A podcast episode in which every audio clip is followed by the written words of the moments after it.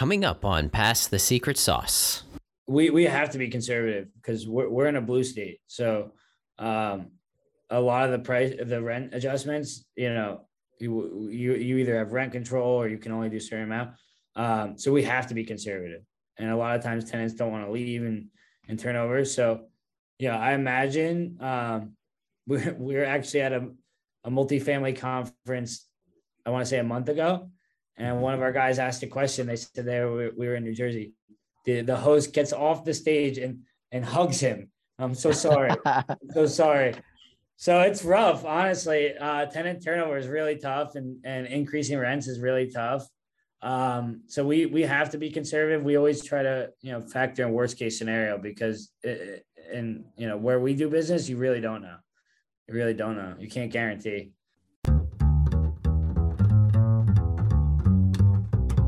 Welcome to the show. I'm Matt Shields. On Pass the Secret Sauce, we unscramble the life stories, skills, and secrets from the most wicked smart minds and interesting people to uncover their experience and recipes for success that will help you get an edge on your own life. My goal is to help you rein in on the chaos that life throws at us by learning from other high achievers. If you're new to the show, we have episodes with founders, CEOs, investors, and leaders. So if you like to learn and are motivated to improve your life, then kick back and listen to our guests pass their secret sauce. I'm Eric Panecki. I buy multifamily real estate and I lend money to real estate investors. We always eat dinner at the table, um, for sure. And uh, my parents, they got divorced, but um, prior to that, we would always pray at the dinner table.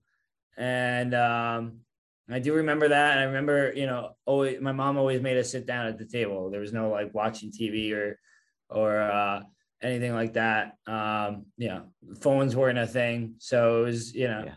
it was like, I guess quality time, but, uh, yeah, we always sat down at the table, you know, we would always pray before it was like a two second thing. And then, uh, that was it.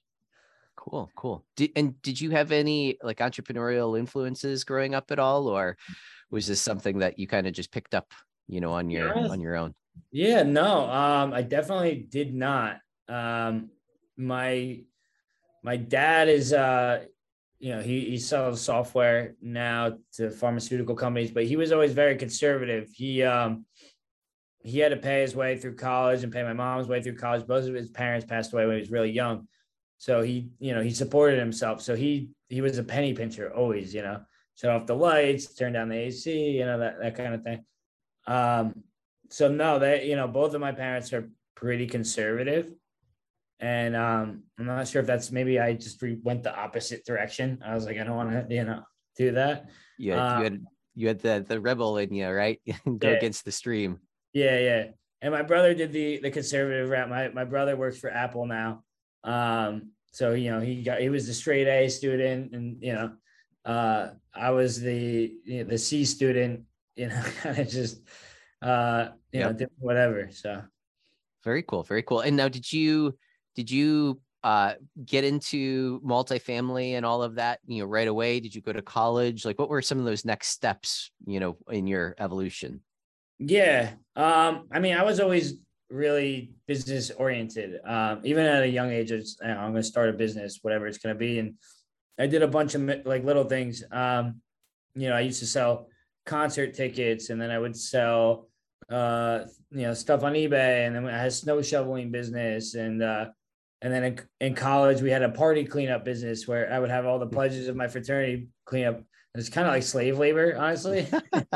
but um, they would go clean up after parties, and we would make we would like five hundred dollars a party, and we would do like six or seven parties a weekend, and we were making like pretty yeah. good money. So, um, I you know I did all of those things, you know, the the entrepreneurial, um, you know, and I, I'm not sure why that was just in me. I just always kind of knew how to make money. Um, so my parents always wanted me to get a job. And I was always like, well, why? And they're like, well, you need money. And I was like, well, I can make money. And like, you got to get a job. So I was always like not wanting to get the job, but I was making money. So it was like a battle. It was like, well, you need a job. I was like, well, I'm making money. It doesn't matter. Um, I remember once I used to buy concert tickets when they would get like launched, and then I would sell them a couple days before the concert. And I, I ended up losing like 10 grand, which in, in high school was a ton of money. I lost 10 grand. I just forgot about the, the tickets. Uh-huh. I missed the day. There's like a red hot chili peppers concert yeah. somewhere random. I just got stuck holding like lost 10 grand. I, I was like, all right, uh, I'm never going to make that mistake again, you know? Yeah. Uh, so yeah, no. So I, I went to college in West Virginia for for economics. Um, and then as soon as I left there, I was uh, you know, I had a, a an online Shopify store. I was selling sports equipment, and um, I did that for a little while. And then uh, you know, for me, the the way I got into real, I think a lot of people the way they do it is, you know, I'm like looking up how to become financially free, right, on Google, and like the the you know, then BiggerPockets pops up. Right. And that's the first thing you see is like, oh, well, you know, buy real estate and then you buy a multifamily, you get your mortgage paid for and that kind of thing. So I was like, all right, I think I want to go into real estate. Seems like a good avenue. And then I um I applied for a, a hard money lender and uh, had no experience. And I was totally underqualified. It was like a pretty good job actually. Um, and so, like, so, you're actually you were working as a hard money lender for for a company is that what you're saying yeah i was working for a company and okay. um yeah i got the job there but literally because you know they they didn't give me the job and then i just showed up the next day i was like give me a shot you know like just give me a shot i'll i'll prove it um so i worked there for about six seven months then i bought a two family house and then um, I met my partner David, and we got into you know wholesaling and multifamily. And then I quit the job, and then uh, then we started our fund. We started raising money and and and uh, loaning out money. So you know, the rest is history from there. Yeah, love it, love it. What when you made that that I guess the leap, right? You like you said, you could always make money, but I think there's a you know kind of a mental shift between um, you know there's there's the people that think okay i need a job to make money. Then there's people like you that can you know see an arbitrage opportunity and you know make money that way. And then there's almost like a mental shift where you have to go into this money raising type mindset right yeah. what were some of the challenges that you that you personally found you know getting into that that you know that way of i guess selling right i mean you're still selling that that opportunity um, but what what were some of those challenges that you feel were some of those things that you had to get over personally? Yeah, um, I, I'm not like a I'm not a natural born salesperson. Actually, um, everybody at my company thinks I'm good at sales, but I I don't really enjoy sales. I, I'm more I more like to solve people's problem. I think, um, and and that in itself is is kind of sales. If you can figure out a way that's gonna you know benefit them and also benefit you right um so for me was like you know understanding that you know i had a product that was you know helping somebody you know solve their problem right and and raising money is that right you know there's people out there that have money and they want to get a return and they need a good place to you know put it and you know people that they can trust and um you know that sort of know, tax benefits and, and, that sort of thing. So, um, you know, at first I felt really like a like a fish out of water because I was trying to sell something that I didn't know if people even wanted, right? So that was a big shift for me. Um, but then once I realized what it is and what we have and and the pros and cons and, and that sort of thing, um, it got a lot easier. So I think just really understanding the product was like you know, or actually viewing it as a product in itself. Mm-hmm. You know, because it's like, oh, I'm not going out raising money. Well, what is that, right? You're actually you're providing a service, which is, you know, allocating people's money to get a get a good safe return or whatever, you know, whatever have you.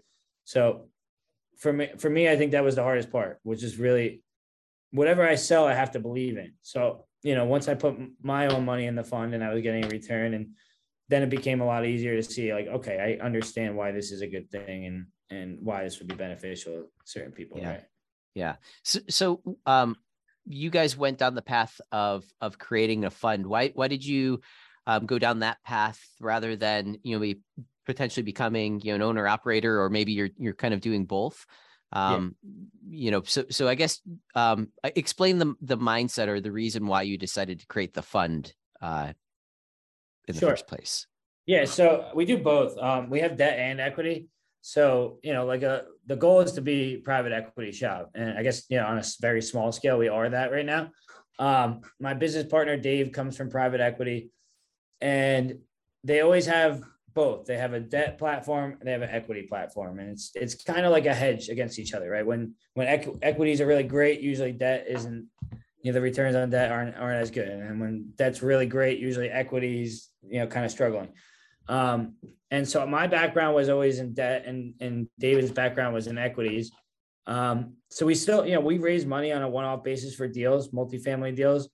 Um, so you know, you don't, you definitely don't need a fund for that, and we're not, we're not at a scale where a fund really makes sense.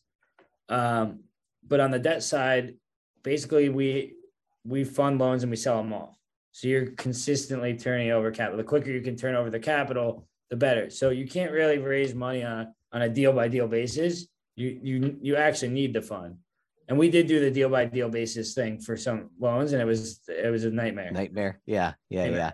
You're you're you're making capital calls, you're returning people's money wires. This it, it was uh so that's the reason. Um, so we have the fund for the debt business, for the lending business, and uh, but for the for the equity side, for the multifamily, the acquisition side, we we still raise money on a on a one off basis. I see. I see. Got it. So so basically, you're you're the fund is there to float the money, I guess you can say, until you can sell off the uh, sell off the the mortgage to another right. company, and then you just repay the fund and you know dividends or whatever. So, yeah, yeah. Um, yeah that makes perfect sense. Uh, what are what are you seeing in the market today? Obviously, you know, every every month it seems like things get a little bit different, a little bit more tricky. Um, you know, what are some of your thoughts on the the market today as what it uh, as opposed to what it was, you know, maybe even you know three months ago, four months ago, right? I mean, yeah. things are things are quite a bit different today than than what they were short time ago. Yeah. So I mean, we deal with you know, uh, we deal with a lot of one to four family, and we deal with a lot of multifamily, and you know, you expect you expect the rates to really drastically impact values, but we haven't seen it yet, really.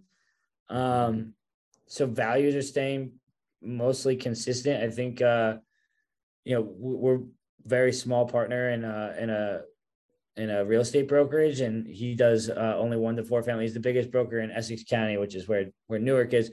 Um, and he said, you know, it's still pretty strong market, right? You know, you still you're still be able to sell things. Um, you're not seeing drastic price reductions. So from that standpoint, it seems not as dark as I think a lot of people are, are saying it is. Um, we like multifamily for for the economics of it. Um, you know, you're still there's still a massive housing shortage across the country.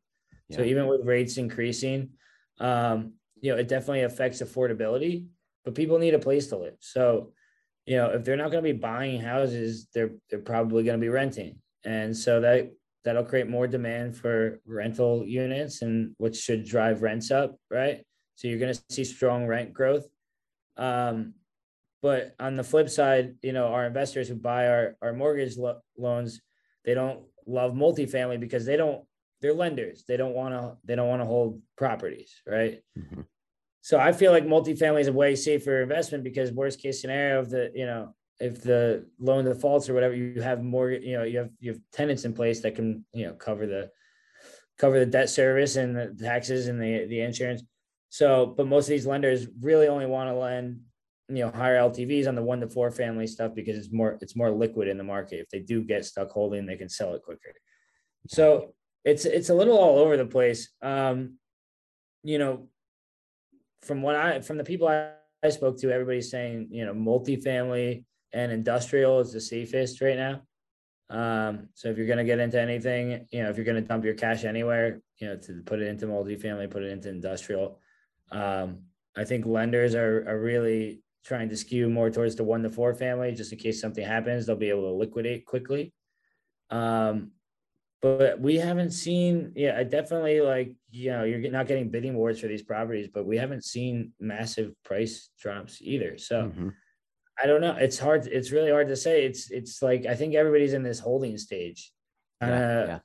Waiting to see what's going to happen. I don't know what you you know. I'm curious to hear your opinion. Yeah, no. So so I mean, we we're doing we have some larger projects that um you know interest rates changed we're, we're actually under contract um, for some and as as interest rates were changing it, you know it, it, basically made the deal not make sense anymore so right.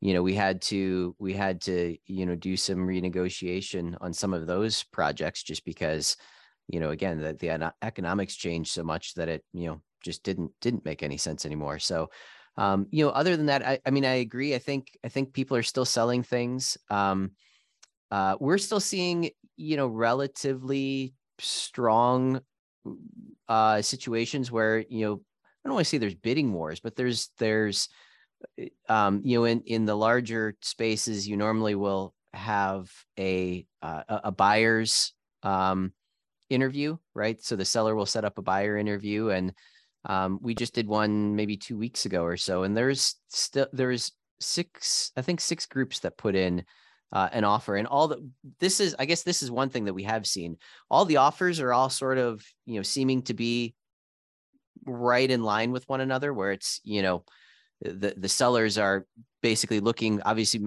everybody wants to make sure that you're going to close right but maybe now more so than ever it seems like you know all the offers are coming in pretty well even keel whereas you know 6 months ago you might have this guy that's like you know way up here. He's throwing, you know, $2 million in hard day one. And, you know, so, um, so I'd say, you know, from that perspective, it seems like everything's kind of come down to, you know, be about the same thing. And then it's just a matter of, you know, are you, um, you know, what, what, what's your comfort level with the assurity to close, you know, with, with each group. So, um, so I would say that that's that's probably something that we've seen. But uh, but yeah, I mean, I agree. People are still putting things up for sale, and um, you know, they still seem to be getting what you know what it is that they're asking for. So you know, they might not be getting these big surprises where like, shit, I would have never thought that somebody would have you offered me two million dollars more for that property than what you know what it was before. But you know, um, you know, it's still a market where you can you can offload things, which is good. So, um, so what what are if someone wanted to get involved like you you said you know how you found multifamily you know property and real estate investments talk a little bit about that that path that you use to get into this program. Um, you mentioned BiggerPockets obviously i think that's probably something that pretty well everybody stumbles across but um, but yeah what, what were some of those steps that you used to be able to to start getting involved in in this industry? Um I mean, I'm I'm kind of like a, a get my hands dirty kind of guy. So um, I'm not really sure. You know, I definitely you know was reading books and listening to podcasts. I know I was. Um, what specifically at the time, I'm not I'm not totally sure. Um, but uh, you know, I was, I was working as a loan officer for a hard money lender, so I was seeing deals consistently on a day to day basis, right? And um, the underwriters there were pretty harsh. So if you submitted a deal that wasn't a deal, right? You you get you get torn apart. So yeah. pretty quickly learn like i need to understand what makes a deal a deal. Mm-hmm. um, and i think learning the finance side of things is such an advantage because if you if you can understand the numbers day one um, you know at the end of the day you know it's a hard asset but it's it's a lot numbers right? Hey it's matt if you've been listening to my podcast for a while, you know that I've connected with hundreds of extremely successful entrepreneurs. We've interviewed multimillionaires, a few billionaires, top marketers, technologists, brokers, and so, so many more. Many of our guests have even landed on the Fortune 5000 or even the 500 list on at least one occasion. These people are doers, and these are the type of leaders that you want to be connected with and learn from. This whole thing started because I know that the fastest way to success was following others who have done what I'm looking to do first. We created Pass the Secret Sauce so that we could get our own business questions answered and that we could get access to the best minds in business. You see, entrepreneurs are my people, and I truly enjoy connecting with and learning from other successful business owners. And I wanted you, my listeners, to be the first to know about something new coming out. We're calling this 99 Entrepreneur Strong, and it's a community of like minded business owners just like you who want to learn from and connect with other business owners to create generational wealth together. 99 Entrepreneur Strong is a community of individuals just like you who want to strengthen their business, learn what techniques are generating revenue for other business owners, and perhaps even collaborating on future projects and products. The goal is to get your business growing so that you can begin creating generational wealth. As you probably know by now, we invest in large multifamily opportunities, and we want to help our network of entrepreneurs be able to do the same. Some of my best friends are business owners, and it's so much fun being able to create opportunities and grow together. With 99 Entrepreneurs Strong, you'll be able to network with people from all sections of industry from investors looking to deploy capital to new opportunities, project managers looking for investors, marketing experts, contractors, mindset gurus, manufacturers, and so, so much more. I've been at this entrepreneur role for a while, and I know it takes a community to make just one business work. And the 99 Entrepreneur Strong community is my attempt to shorten your learning curve to get you plugged into leading experts that you need fast. All this so that you can generate the capital to invest in other passive income opportunities, such as multifamily. Unlike other groups, 99 Entrepreneurs Strong is a private organization that you have to apply for. Once you're approved in the group, we will match you with other entrepreneurs who we feel you will connect with. We hold monthly mastermind sessions where members will present their business story, what they need, and what they may be struggling with. And the group will offer suggestions, resources, or solve the business problems together. We also will hold other framework sessions throughout the month where other 99 Entrepreneur Strong members will present what they are currently doing in their own companies. Every session will be recorded and added to the library so you will have access to these resources whenever you need them. When you grow your business with scale, you can also impact other areas that are important to you. With the 99 Entrepreneur Strong project, combined with our portfolio of multifamily assets and network of other entrepreneurs, our personal impact project is to eradicate the euthanasia of dogs. It's a lofty goal, but I know we can have huge impacts when we join together. So, by applying to be a member of 99 Entrepreneurs Strong, you'll learn how to make your business grow with tactical advice. You'll network and personally partner with other extremely successful individuals. You'll learn about other generational wealth building opportunities, and perhaps the biggest impact is that you'll help eradicate dog euthanasia. With that, I look forward to meeting you, learning from you, and helping you grow. To learn more, go to 99entrepreneurstrong.com so I think you know that was a huge advantage, just you know, be able to underwrite uh, uh, deals on the financing side of things, and then um, and then you know a deal came across my table, totally wasn't qualified to to do. It was a it was like an eight hundred thousand dollar two family in in Montclair, New Jersey, which if you don't know, it's like really nice area, probably one of the nicest areas in, in New Jersey, and um, so I had that. I was uh, you know, I had like I don't know, 15 grand in my bank account. My mortgage payment was like eight grand a month.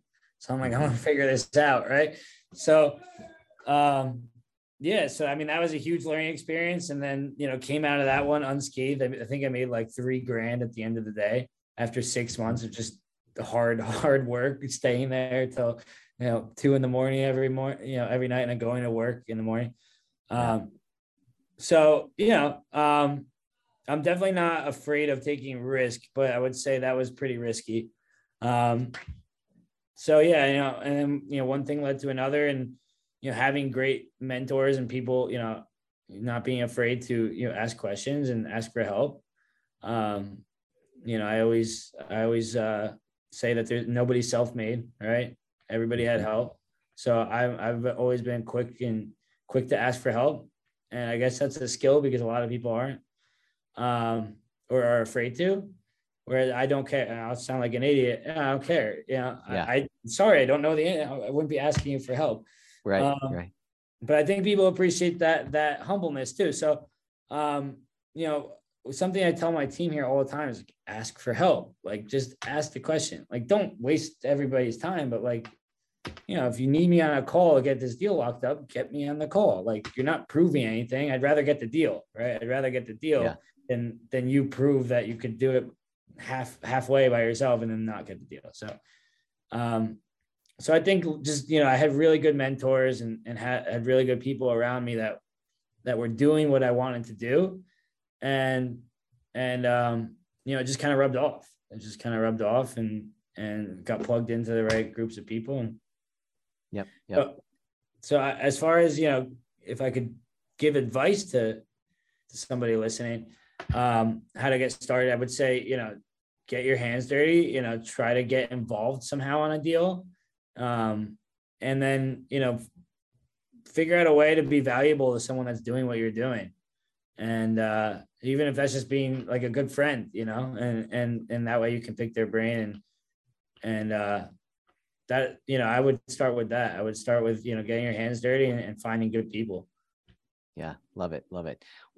When you you said that you know a lot of the deals that were coming through the the hard money you know uh, lender, you know, a lot of them didn't make sense, right? How, do you have a way to be able to identify a good deal when you see it right now? Like, is there a quick way that you use to be able to say, yeah, that's a good deal, or it's not a good deal, or do you have to go through and run all the numbers, or what are what are your thoughts there on on being able to determine, you know, yes, it's a good deal, or no, it's not a good deal? I mean, I guess right. So from from a lender's perspective, is that what you're asking from like a lender? Uh, well, no, I guess more from uh, from an investor's standpoint, right? So you're just getting into the business and you want to get involved in real estate. You know, how do you how do you go through and identify, you know, whether or not it's a, a good opportunity or or not? So I think people start oh, like oh, I feel I, I wonder for you. I feel like most people start in the one to four family space. Is that what you did?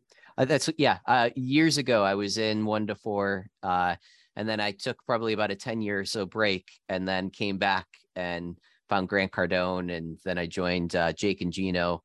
Uh, I started to learn how to underwrite. So I'm just curious, like from your perspective, you know, what, what, what you did, but I, I agree. Like, you know, and I also have a background in construction too. I was a commercial electrical contractor for about 10 years or so. And there's probably five years or so before that, that I also worked. So I had, you know, the trade background and understood, you know, construction and all of that. So, yeah. Yeah. Yeah, so that's interesting. I mean, the construction background I think is is is super valuable. Um, but I mean, I think most people start in the one to four family space, and I think I honestly, to my core, think it's harder um, because it's it's not this it's very subjective, right? You don't really know like a two family on you know to Lift Street, right? Like, is that going to sell the same as the one down the street, oh, it doesn't have a driveway. This one has a garage. It's more square foot. You know, like there's so many variables that go into it. Whereas I think commercial real estate, it's really, you know, what's your NOI? You know, what's your expense ratio? What's, you know, what's uh what's the cap rate, the going cap rate in the area? And then you get your values, right? What can you what's market rents? Can you increase rents? You know, like it's almost to me, it's easier because it's just math it, it, takes the subject subjectiveness out of the uh, equation. I think a lot of people get burned because they th- they think they're going to sell a property for X and then it sells for Y. Um, but you know, if you're in commercial real estate, it's really like, you know, is it going to appraise? Right? You could do an appraisal, and it's it's pretty. So for me, um, I, actually, what was what was the question? Let me go back. Uh, uh, so so how do you determine what a good deal is and oh. what isn't? You know, a good deal. Yeah, um, we we actually yeah. At this point, I don't do a ton of the the underwriting. We have an analyst in house, and mm-hmm. his name's Anthony. He's awesome. He's the best. Um, so he can look at any deal. I, I mostly just forward him stuff. You know, look at check this out. This is good. But I mean, it's it, like I said, it's pretty you know, you look at the NOI, you look at the assumptions, you see, you know, uh, do the expenses seem right? Are they calculating in vacancy? Like that's a big one. Most people don't like put vacancy or, or they uh, maintenance or you know stuff like that. And then you know, it's pretty. You, the cap rates are pretty standard, right? Like I, I know cap rate in Jersey City, a nice area would be you know five percent, right, or whatever. Um, also, you know, since we're in the lending space, we have really great relationships with with our appraisers because we're sending them, you know, two, three orders a week. So I can always pick up the phone and call one of my appraiser, what do you think about this? And um, but I think it's pretty it's pretty easy to, you know, cut out the riffraff. You know, you just you want to make sure that you're making a certain return. We always look for value add. So there's got to be some sort of value add there. Um, and we want to, you know, at the end of the day, be in, all in, you know, somewhere at like 80 cents on the dollar or something like that. Right. Um, but I think uh, it all depends too, how, you know, how you're financing it and, you know, if you're raising equity for, or if you're putting your own cash. So these are, these are all things, you know, how much you're going to lever up. So these are all, yep. I guess that kind of play into it. Yeah. Makes sense. Makes sense. When you're, when you're looking at, um, you know the the comparables like you're saying you know what did this one sell for can you increase rents i, I see a lot of people that i feel um, make a mistake and they they see okay this this place down the road is getting you know $500 more for rent right? And you know it might be a newer property or maybe it's an older property that's been renovated. How do you how do you um estimate you know how much of that are you going to be able to capture? You know maybe can you capture 100% of that? Do you you know plug in if they're doing it we can do it? Or or is there you know a level a level of um uh, I guess conservatism there where you'll you'll say okay well you know yes they're getting $500 more a month but we're going to underwrite this we're only going to get 350 more per month. Yeah. We we have to be conservative because we're, we're in a blue state. So um a lot of the price the rent adjustments you know you you, you either have rent control or you can only do a certain amount. Um, so we have to be conservative. And a lot of times tenants don't want to leave and and turn over. So yeah i imagine um, we're, we're actually at a, a multifamily conference i want to say a month ago and one of our guys asked a question they said they were, we were in new jersey the, the host gets off the stage and and hugs him i'm so sorry I'm so sorry so it's rough, honestly. Uh, tenant turnover is really tough, and and increasing rents is really tough. Um, so we we have to be conservative. We always try to you know factor in worst case scenario because it, and you know where we do business, you really don't know. You really don't know. You can't guarantee. Yeah, yeah. And then I guess if you're factoring in worst case scenario, you're obviously still winning projects. Would you say that the the projects that you're winning are situations you know, in which I think this is great if you can do this, but are they situations where, you know, the people maybe need to sell or they need to get out, you know, so, so you're capitalizing on that, that situation there? Yeah, we do. Um, we do all direct to seller marketing. So we have a, we have like a five man acquisitions team. Um, that's always looking for deals. And we, we, like I said, we started out doing the one to four family stuff and we've moved over more towards commercial, but yeah, most of the, most of the scenarios are, um, you know, tired landlords, out of state owners, uh, or like a, some sort of scenario where you know, they need to they need to get rid of it. Uh, they don't want to deal with tenants. You know, you do see a lot of you know deferred maintenance and bad tenant situations. So you know, people that's where we can come in and, and provide value. You know. Yeah, yeah. And do you guys do any of the property management or anything like that, or do you do you uh, third party that or? We do a little bit of both. Um, we have you know we have one guy internally that does does it deals with tenants all day um but as far as that plus you know the project management part of it so you know depending on the size and scope of the project too we'll sometimes partner with somebody um that's you know has a, a little more hold of the construction aspect of it um so we do a little bit of both we do a little yep. bit of both yeah yep and and if people wanted to invest with you or learn more about your company, what would be the best way to uh, reach out and and get in touch? Definitely, they can reach out to me. Um, I'm Eric Panecki on LinkedIn, Instagram. Uh, I don't really use Twitter or Facebook, but uh, leveragecompanies.com is our acquisition company. And then Brick City Capital is our lending company. So that's brkcty.com. Um, definitely, you know, I, am very active on LinkedIn. That's a good spot to to reach me. But if anybody's interested in hearing more, would love to uh, love to have a conversation. Love it, love it. And and what what would you say is your primary um, customer or client? Is it someone who's looking to get involved in real estate, or they have money to invest, or um, you know they they need a loan? Is that all of the above, or? Yeah. So uh, we, you know, for on the lending side, we really only work with experienced investors. We do one one to twenty million dollars is our, our loan amount. It's almost all multifamily or ground up construction, new developments. So anyone experienced, you know, we're very active on, on the bridge side. Um, we have, you know, high, you know, aggressive LTVs, our interest rates are good. So, uh, and we're experienced, we know what we're doing, which I think is huge. Um, so, you know, anyone that's, you know, looking to acquire multifamily real estate, love to hear from anyone that has money that they want, would like to place somewhere and get a good return. We'd love to hear from.